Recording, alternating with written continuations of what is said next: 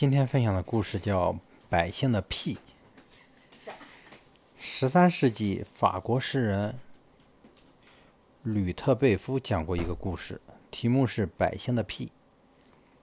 故事说的是，恶魔在一个农民弥留之际，试图抓住他的灵魂，把他送入地狱。恶魔认为农民的灵魂一定是从肛门放出来的，于是他把皮袋子放在农民的肛门。农民的肛门边，等待灵魂出现，结果却等来一个屁。这个故事说明，在贵族眼里，农民的灵魂等同于屁。在中世纪欧洲，食物也有贵贱之分，生长在土里的品种远离上帝最远，所以最低贱。像吴青、洋葱都是最低等的食物，归农民销售。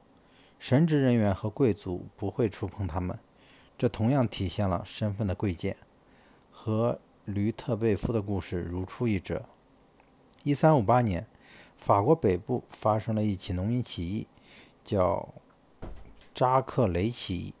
当时贵族贬称农民为“呆扎克”，意为乡巴佬，对农民极尽嘲讽之势。此次起义的名称就源于此。傅华萨在他的《见闻录》等作品中，无限地夸大农民在起义中的暴力行为，大肆谴责农民施加在骑士阶级身上的暴行。他通过炮制农民的负面形象，放大农民的恶行，来说明农民本就该被社会抛弃，并以此彰显骑士的高贵和他们的战功。毫无疑问，在中世纪。